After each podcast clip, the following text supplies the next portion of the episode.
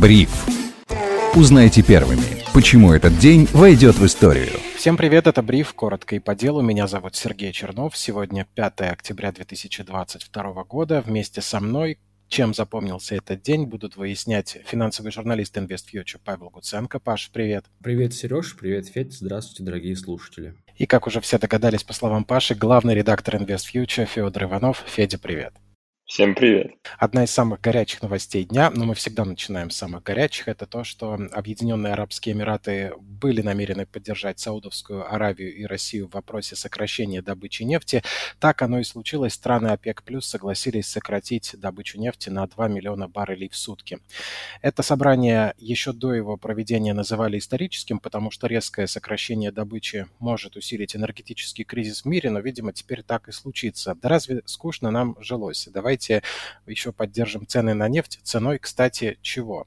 Вот тут, Паш, тебя хочется спросить, что за энергетический кризис? Опять в Европе остановят все мануфактуры и занесет снегом доменные печи немецких заводов? А, ну, я думаю, что эту зиму Европа как-то переживет, а, и в целом справится с тем энергетическим кризисом, который произошел, учитывая, что хранилища газовые а, Европы наполнены. И наполнены не оптимизмом, правильно?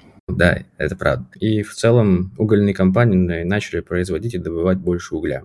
Но, конечно, следующая зима. Следующая зима будет вызывать вопросы, вызывает вопросы у экспертного сообщества нефтяного. А главы крупнейших энергетических компаний, таких как Shell, там, Saudi Aramco, а, все просто под, как, как будто как один человек заявляют, что следующая зима будет для Европы более а, страшной. Почему? Потому что сейчас удалось наполнить газовые хранилища через СПГ, через поставки «Газпрома», которые еще шли в этом году. А вот в следующем году поставок «Газпрома» уже не будет. А СПГшных терминалов в Европе для того, чтобы обеспечить а, полное накопление хранилищ газовых, недостаточно. А для этого нужно еще там миллиарды долларов инвестиций и годы для того, чтобы эти терминалы построить. А, вот. И как бы возникает вопрос, а как будет переживать следующую зиму Европу? Так что в целом а, достаточно очевидно, что энергетический кризис по всему миру нарастает. И вообще в целом мы столкнулись с такой проблемой, что энергетический кризис, на самом деле, сегодняшний, является одним из самых больших, наверное, даже самым большим энергетическим кризисом за всю историю, потому что э, все это произошло из-за каких-то абсолютно аферистских программ, таких как ESG, которые не позволяли энергетическим компаниям инвестировать э, в добычу нефти. И вот мы столкнулись с той ситуацией, когда нефти не хватает, а спрос растет, даже несмотря на то, что сейчас возникает рецессия. И как бы, а что делать? Как добывать? Да, если ты добываешь э, чуть больше, вкладываешь деньги, ты, ты сталкиваешься с налогами на сверхдоходы, ты сталкиваешься с квотами на выброс углеводородных газов и прочего. И как бы не получаешь от этого никакой прибыли. Понятное дело, что энергетические компании не хотят сейчас вкладывать в добычу. Но и все это, конечно, приведет к тому, что мировая рецессия будет э, более глубокой, более сильной, возможно, более продолжительной. Что сегодня сделал ОПЕК? ОПЕК в целом э, совершил такой достаточно логичный э, поворот в своей политике я а, как бы опять согласились сократить добычу нефти на 2 миллиона баррелей в сутки. Это очень большая цифра, это крупнейшее сокращение добычи нефти за последние два года со времен пандемии. Но это сокращение будет от, от нынешних базовых уровней, то есть фактически добыча нефти сократится на 880 тысяч а, баррелей в сутки. Все равно это очень большая цифра, и ничего хорошего для энергетических рынков она не сулит, потому что нефть будет оставаться на высоких уровнях. Когда нефть остается на высоких уровнях, это значит, что спрос на нее будет падать.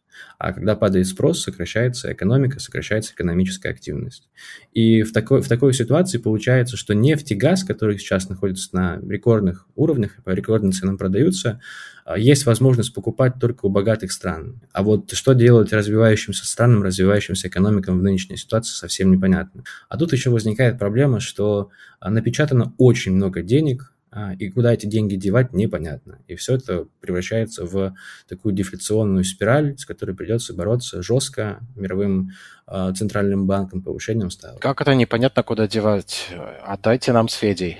Да, это было бы неплохо. Ну, а что вам с Федей? Я бы тоже не отказался бы, на самом деле, отличные денежки. Ну, видишь, и нет проблем с тем, как их распределить. Да, я читал вчера про кризис в Бангладеше. 9 часов, 100 миллионов человек без света, самый сильный blackout за последние 8 лет. Не могу себе такого представить. Федь, ты бы, кстати, что делал в blackout? Тащил бы телевизоры, микроволновки или пошел бы за Цезарь роллом? О, нет, я бы э, по возможности приготовил себе пиццу, зажег свечи. Единственное, что я утащил, это, может быть, бутылку вина, если бы его по карте не забыл оплатить. Так бы оплатил бы, конечно. И устроил бы романтический ужин себе. Самое главное предусмотреть, чтобы у тебя был не электроштопор, а аналоговый. Прум. Да, и что ты думаешь о понижении добычи нефти от ОПЕК+. Ты согласен с Пашей насчет того, что ESG – это афера века? Я не согласен с тем, что ESG – это афера века. Разумеется, тут очень много есть э, корпораций, чиновников, еще кого-то, кто на этом всем зарабатывает хорошие деньги. Но ESG э, капитально отвечает э, довольно важным потребностям, которые сейчас встают на самом деле перед развитием общества. И, и, ну, я именно говорю про зеленую энергетику, потому что, с одной стороны, мы можем говорить, что сейчас вот этот ESG-тренд – тренд на зеленую энергетику, он оказался очень деструктивным. Ну, давайте все-таки говорить зеленая энергетика, потому что ESG это не только зелень. С другой стороны, далеко не во всех европейских странах есть нефть и газ. Э, далеко не во всех европейских странах есть уголь. Потом проблема, которая сейчас есть с климатом, с глобальным потеплением, она так или иначе существует. Ну, э, с глобальным потеплением кто-то может поспорить, сказать, что все это заговор, но в любом случае климат ухудшается, э, природные условия ухудшаются, начиная с того, как э, пошла эпоха индустриализма, вот до сих пор. И э, мне кажется, что здесь просто не хватило времени, не хватило времени перед очередным энергетическим кризисом. А, но в любом случае идея возобновляемых источников энергии, она в долгосроке очень грамотная очень правильная, потому что ресурсы действительно кончаются. И эти ресурсы, как мы видим в результате, к чему могут приводить, да, то есть зависимость от этих ресурсов приводит мир к зависимости от стран, у которых есть эти ресурсы энергетические. Э, эти страны, э, которые страны-экспортеры там нефти, газа, они могут спокойно манипулировать ими, делать что угодно по сути дела, страны, у которых нет большого количества энергетических ресурсов, они могут себя таким образом обезопасить. И, естественно, зеленая энергетика в таком контексте, она очень хорошая штука. Но э, просто сейчас действительно она оказалась слегка деструктивной из-за того, что в Европе и в США тоже многие компании сталкиваются как раз-таки со всеми государственными ограничениями. И мне кажется, еще не лишним будет сейчас отследить, какие компании получают прибыль от производства элементов для источников бесперебойного питания или от производства самих этих источников, от производства свечей неплохо можно вложиться. Как думаете? Правильно, что ничего не отвечаете, на глупость отвечать не нужно. Поехали дальше. Сегодня сообщалось, что газохранилища Евросоюза заполнены на 90%, и поставки из России замещаются за счет США и Норвегии. Об этом заявила глава Еврокомиссии Урсула фон дер Ляйен. А, поэтому в ЕС, собственно, готовы теперь обсуждать потолок цены на газ, который используется для генерации электричества. Но мы тут все долгосрочные стратегии, и мне интересно, естественно, спросить, а в далекой перспективе это такой вариант, который может э, оказаться жизнеспособным на много лет. То есть Евросоюз может теперь всегда замещать газ из России американским и норвежским. Сереж, ну ты знаешь, э, в целом в долгосрочной перспективе, да, действительно, э, Европа может заменить российские энергоресурсы ресурсами Америки и ресурсами Норвегии, углем, атомными электростанциями, да всем чем угодно. На самом деле можно заменить российские энергоресурсы. Только для этого нужно время. То есть это не один год и не два года, это прям продолжительный срок для того, чтобы а, отойти от российских энергоресурсов, потому что все, весь 21 век э, в целом Европа э, сотрудничала достаточно близко с Россией в плане энергоресурсов, строились миллиардные энерго... газопроводы, которые поставляли газ в Европу. Понятное дело, что исключить поставки «Газпрома», крупнейшей энергетической компании в мире, крупнейшего импортера газа в мире, в целом так быстро не получится, безболезненно тоже не получится. Поэтому да, я, как я уже сказал, эту зиму Европа переживет Но, тем не менее, уже видно, что сокращается спрос на энергию, на энергоресурсы в Европе на 20-30%, согласно э, мнению экспертов. И понятно, что это все приведет к сокращению экономической активности. Это в целом уже и видно по экономическим показателям. Европа движется в рецессию, как и мировая экономика, как и российская экономика. Нас всех ждут впереди достаточно тяжелые с точки зрения экономики времена. Слушай, Паш, ты сказал, что э, снижение спроса на энергоресурсы приводит к падению производства. Снижение производства приводит к снижению спроса на энергоресурсы. Да, это правда, но просто понимаешь, что а, здесь идет такая логика, что Евросоюз а, насильно заставляет сокращать потребление энергоресурсов. То есть у них есть такие, собственно говоря, правовые нормы, согласно которым производители должны потреблять определенное количество электроэнергии. То есть они сокращают спрос а, таким образом искусственно. И поэтому у них сокращается производство вследствие того, что они потребляют меньше энергии из-за того, что им сказали потреблять меньше электроэнергии и энергоресурсов. А, кстати, как я вчера читал, э, не могу ручаться за достоверность этой информации, один немецкий, кажется, пекарь получил счет за газ в размере 335 тысяч евро, хотя раньше платил от 3 до 5 тысяч евро. Это было вызвано тем, что э, газ ему стали отпускать не по каким-то вот ранее оговоренным ценам, возможно, субсидированным, а по самым настоящим рыночным. И я думаю, что как раз вот таких пекарей такие меры заставляют сокращать использование энергии. Да, абсолютно верно. Но тут на самом деле тоже нужно понимать, что сокращение экономической активности и вообще в целом разрушение всех энергетических поставок в Европу для России тоже будет очень болезненным, потому что Европа это, безусловно, была главным экономическим партнером для России, главным потребителем российских энергоресурсов, угля, газа и нефти. Поэтому у России сейчас э, большая задача перенаправить свои поставки на восток, то есть в Китай, Индию, а, тот же самый Бангладеш, о котором мы уже сегодня говорили, который нуждается а, в энергии. То есть в целом в ближайшие там 5, может быть 10 лет никто не откажется от нефти в пользу там чистых энергоресурсов. Где-то кому-то нужна будет эта нефть. Но опять-таки это время, это года, это инвестиции, это миллиарды долларов, миллиарды рублей, триллионы рублей.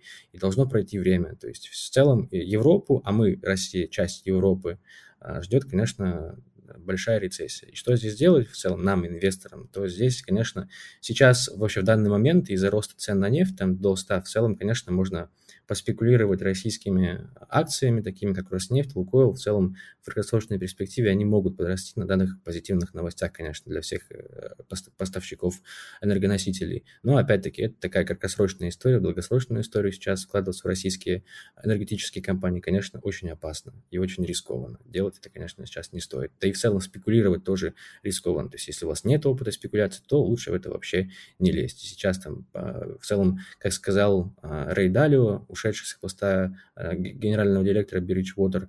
А, сейчас кэш а, является лучшим другом инвестора, и в целом кэш уже не трэш. Ладно, забудем пока про нефть и газ. Мне еще сегодня было интересно прочесть о том, как глава Комитета Госдумы по финансовому рынку Анатолий Аксаков сказал, что на законодательном уровне нужно запретить использование криптовалюты как средство платежа на территории России и привлекать тех, кто использует криптовалюту в расчетах в нашей стране, к ответственности.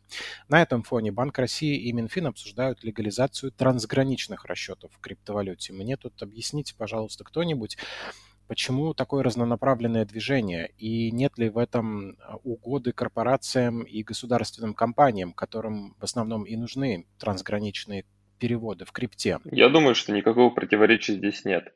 Смотри, трансграничные переводы как раз-таки нужны зачастую не только госкорпорациям. Многим импортерам для того, чтобы оплачивать товары или услуги за рубежом, нужна криптовалюта и нужны расчеты в ней.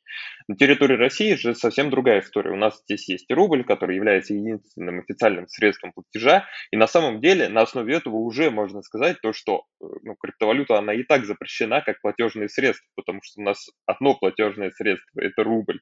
У нас э, ни одной другой валюты в стране нельзя рассчитываться, ничем другим вообще нельзя рассчитываться. Поэтому я не очень понимаю заявление Аксакова. Ну, э, видимо, тут э, именно поставить твердую букву закона, что расчеты в криптовалюте запрещены.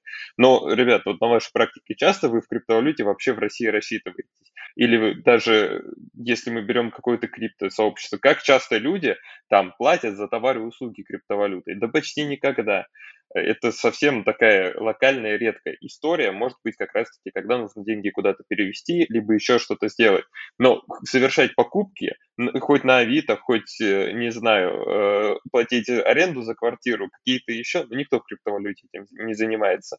Заявление для меня абсолютно непонятное. В это же время трансграничные переводы действительно очень классная идея, и они очень нужны. Другой вопрос, то, что э, отследить кто получает регулярные переводы там, на большие суммы, откуда, куда они идут, с каких айпишников открывались э, там, кошельки и так далее. Это все теоретически возможно. И в этом плане, конечно, э, вот эту э, возможность анонимности, которую сейчас ищут российские импортеры для того, чтобы на них и на их контрагентов не накладывались санкции, это практически невоплотимо. Но э, нужны действительно сильные, э, я не знаю, как даже назвать, криптоотделы, которые будут заниматься тем, чтобы все эти переводы становились анонимными. Плюс сейчас мы выясняем, что криптовалютный мир также подвержен санкциям, в основном американским, что многие криптовалюты на самом деле никакие не децентрализованные, то, что они контролируются. И э, ну, тут, конечно, есть варианты, как можно этого избежать, в том числе посмотреть код. Вот мы недавно в Плюс писали как раз-таки статью, пытались разобраться, куда не доберутся руки правительства. Вот тут можно работать, но, опять же, это должны быть очень грамотные эксперты, которые будут помогать взаимодействовать. Ну и контрагенты точно так же понимают, что для них это лишние издержки, и не знаю, насколько на самом деле этот способ себя найдет, но частично, возможно, чьи-то проблемы он все-таки сможет решить. Спасибо, Федь. И еще из интересных движений сегодня хотел бы отметить то, что Евросоюз решил не вводить санкции против Алросы. Акции компании после появления новости подскочили с 63 до 68 рублей за 15 минут. Достаточно яркое свидетельство того, что наш рынок сейчас больше спекулятивный. Будьте осторожны. Ну и вообще времена нестабильные. Если требуется поддержка, буду рад вас видеть на группе поддержки, которую провожу для подписчиков нашего сообщества в ближайшую субботу. А таким было 5 октября 2022 года. Со мной на связи были главный редактор InvestFuture Федор Иванов. Федь, спасибо тебе. Спасибо вам, ребят. И финансовый журналист InvestFuture Павел Куценко. Паша, спасибо. Всем пока. Меня зовут Сергей Чернов. Слушайте бриф, ставьте лайки, пишите комментарии. Будьте здоровы, богаты и берегите себя.